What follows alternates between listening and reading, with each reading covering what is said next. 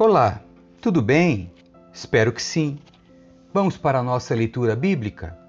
Livro de 1 Reis, capítulo 10 A visita da rainha de Sabá.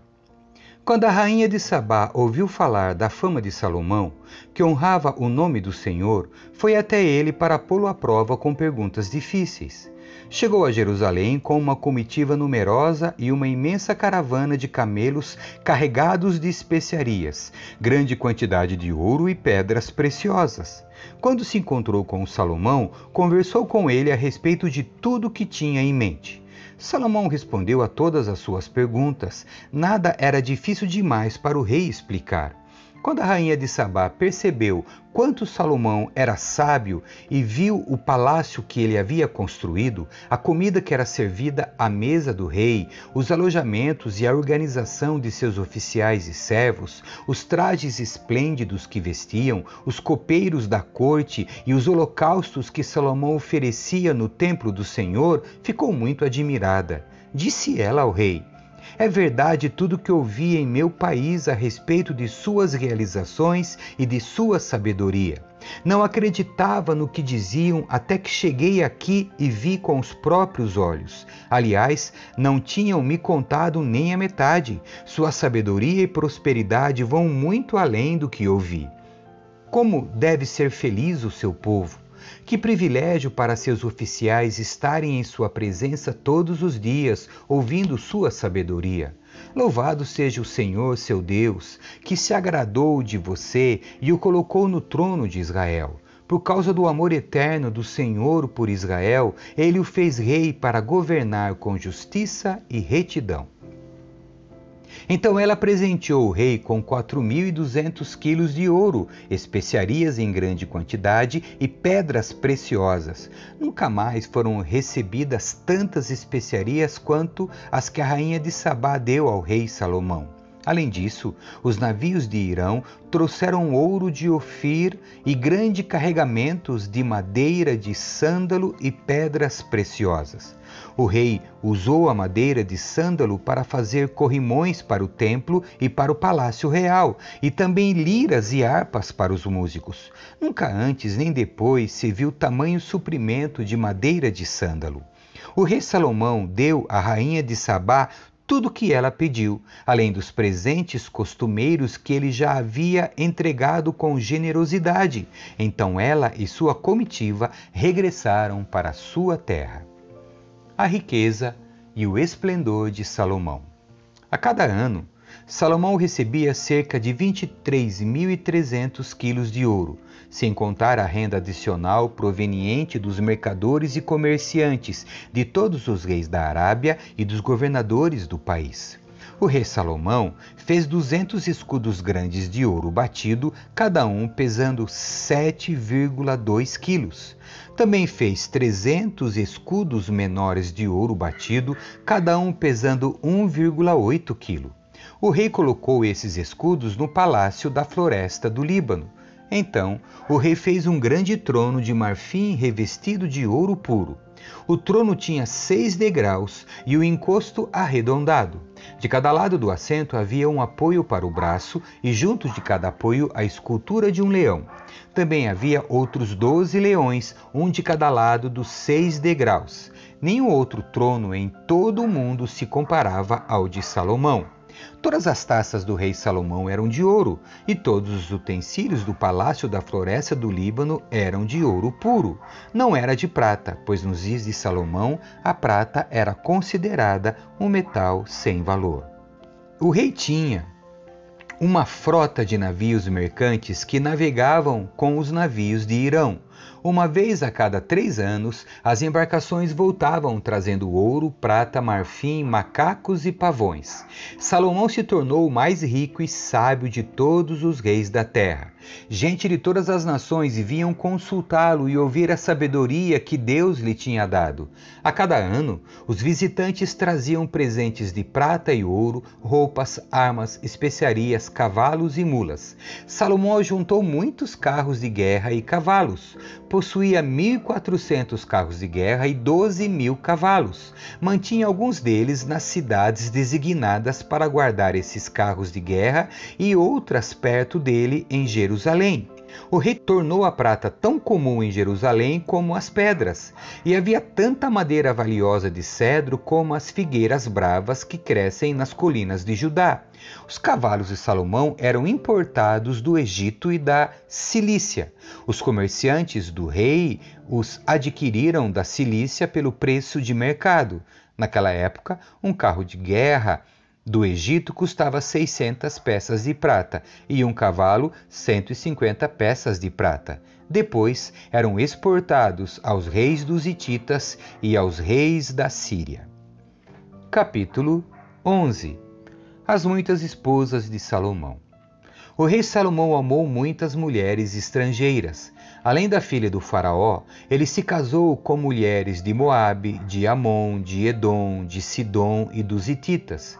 O Senhor havia instruído os israelitas claramente: não se casem com mulheres dessas nações, pois desviarão seu coração para os deuses delas. E, no entanto, Salomão amou essas mulheres. No total, casou-se com 700 princesas e teve 300 concubinas, e elas desviaram seu coração do Senhor. Quando Salomão era idoso, elas o induziram a adorar outros deuses em vez de ser inteiramente fiel ao Senhor seu Deus, como seu pai Davi tinha sido. Salomão adorou Astarote, a deusa dos Sidônios, e Moloque, o repulsivo deus dos Amonitas. Com isso, Salomão fez o que era mal aos olhos do Senhor, recusou-se a seguir inteiramente o Senhor, como seu pai Davi tinha feito.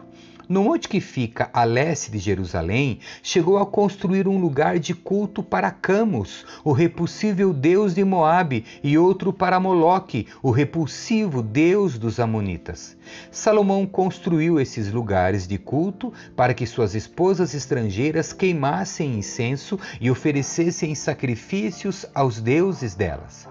O Senhor se irou com Salomão, porque o coração dele tinha se desviado do Senhor, o Deus de Israel, que lhe havia aparecido duas vezes. Ele tinha divertido Salomão especificamente de que não adorasse outros deuses, mas Salomão não obedeceu à ordem do Senhor. Por isso, o Senhor lhe disse: uma vez que você não cumpriu minha aliança e desobedeceu a meus decretos, certamente tirarei de você o reino e o entregarei a um de seus servos. Mas por causa de Davi, seu pai, não farei isso enquanto você estiver vivo. Tirarei o reino de seu filho, e ainda assim não tirarei dele o reino inteiro.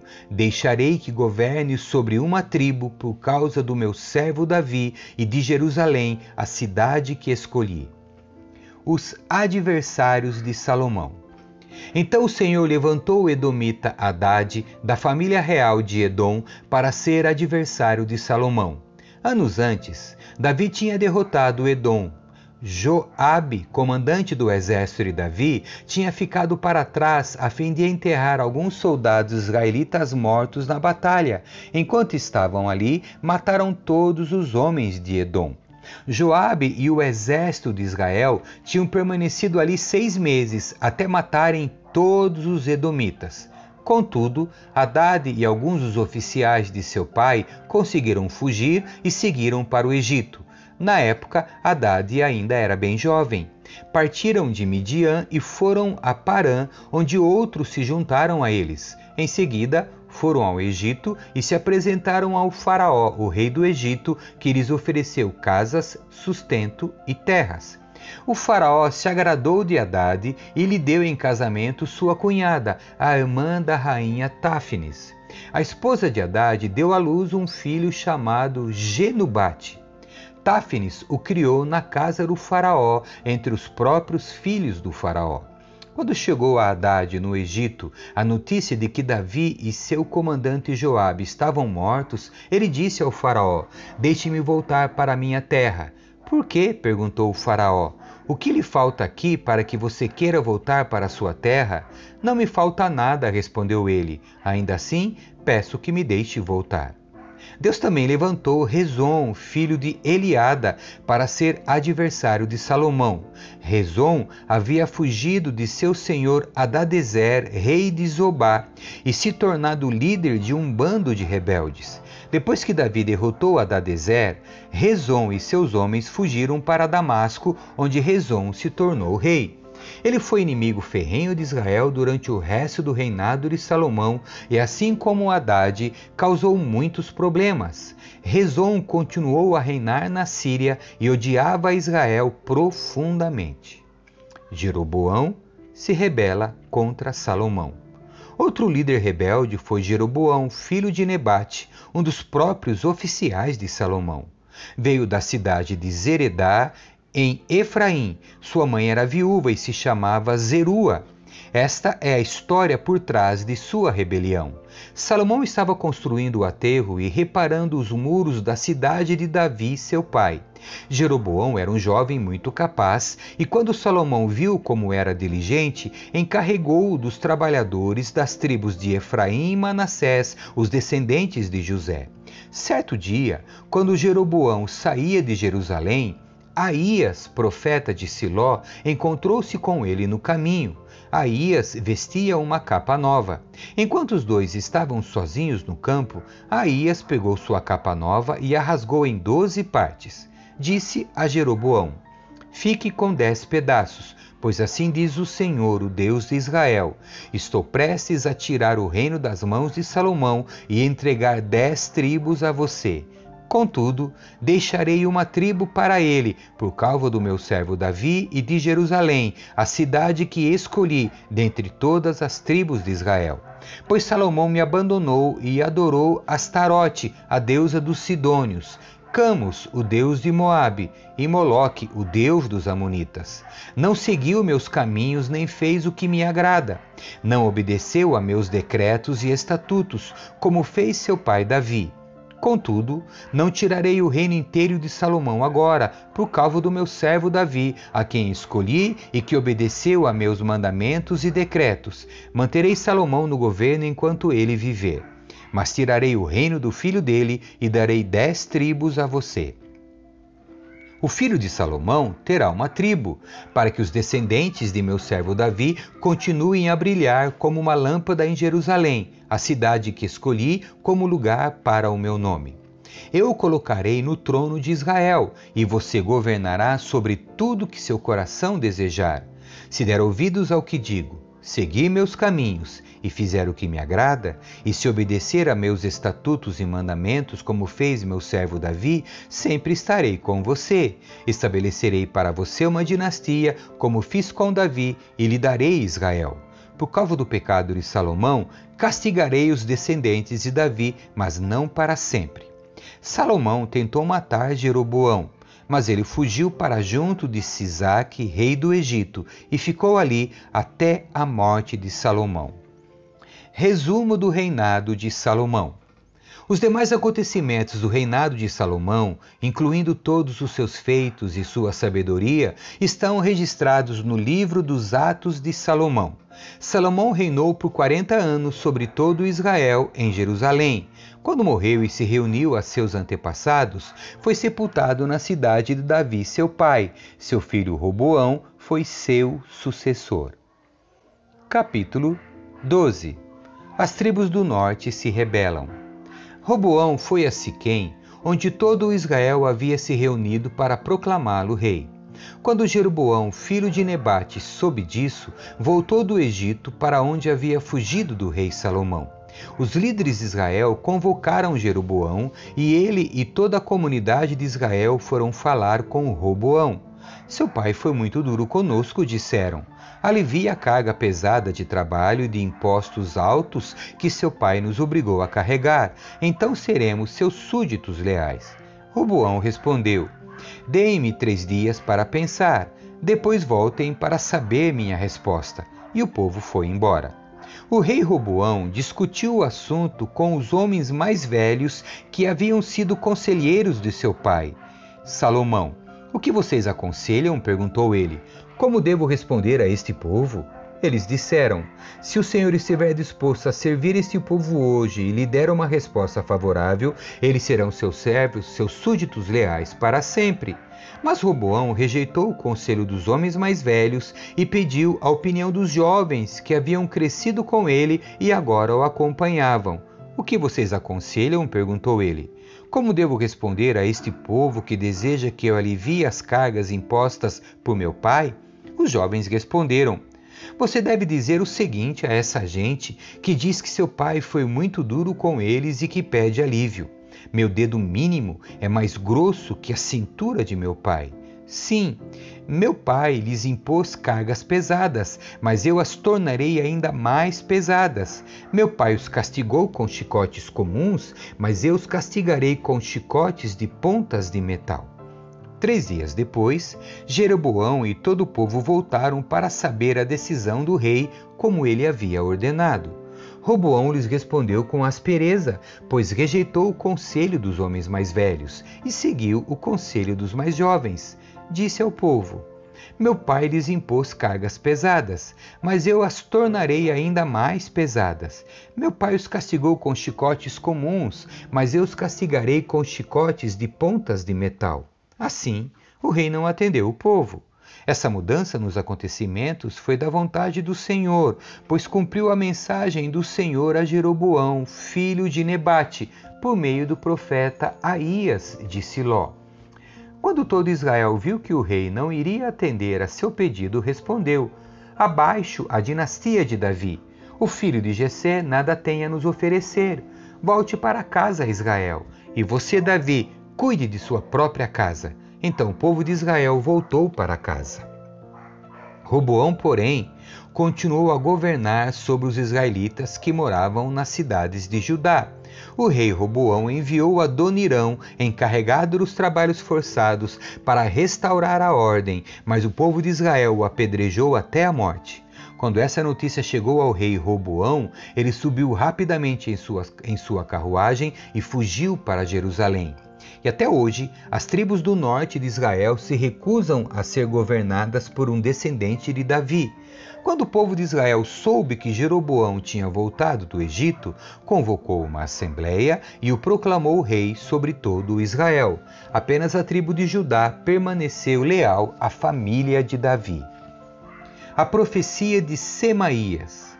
Quando Roboão chegou a Jerusalém, mobilizou os homens da tribo de Judá e Benjamim, 180 mil dos melhores soldados, para guerrearem contra Israel e recuperarem o reino. Deus, porém, falou a Semaías, homem de Deus. Diga a Roboão, filho de Salomão, rei de Judá, e a todo o povo de Judá e Benjamim, e ao restante do povo: Assim diz o Senhor: Não lutem contra seus compatriotas, os israelitas. Voltem para casa, pois eu mesmo fiz isso acontecer. Eles obedeceram a palavra do Senhor e voltaram para casa, conforme o Senhor havia ordenado. Jeroboão faz bezerros de ouro. Então Jeroboão fortificou a cidade de Siquém, na região montanhosa de Efraim, e se estabeleceu ali. Mais tarde fortificou Peniel.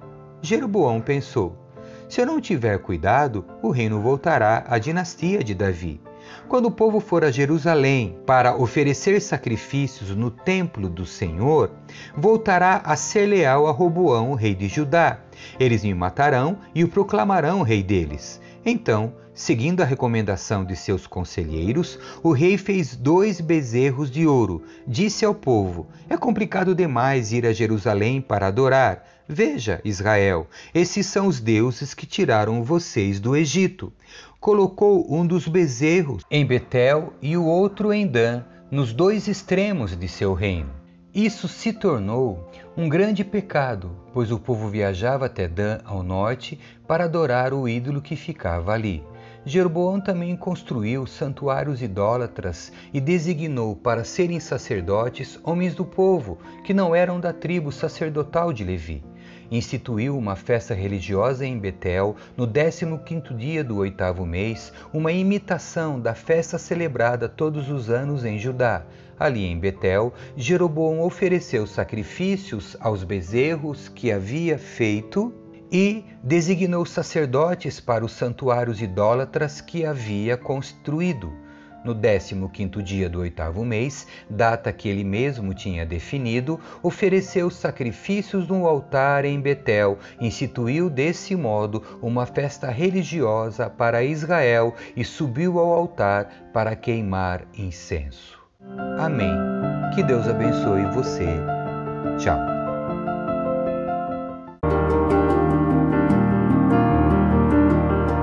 Escrevi o primeiro livro ó Teófilo, relatando todas as coisas que Jesus fez e ensinou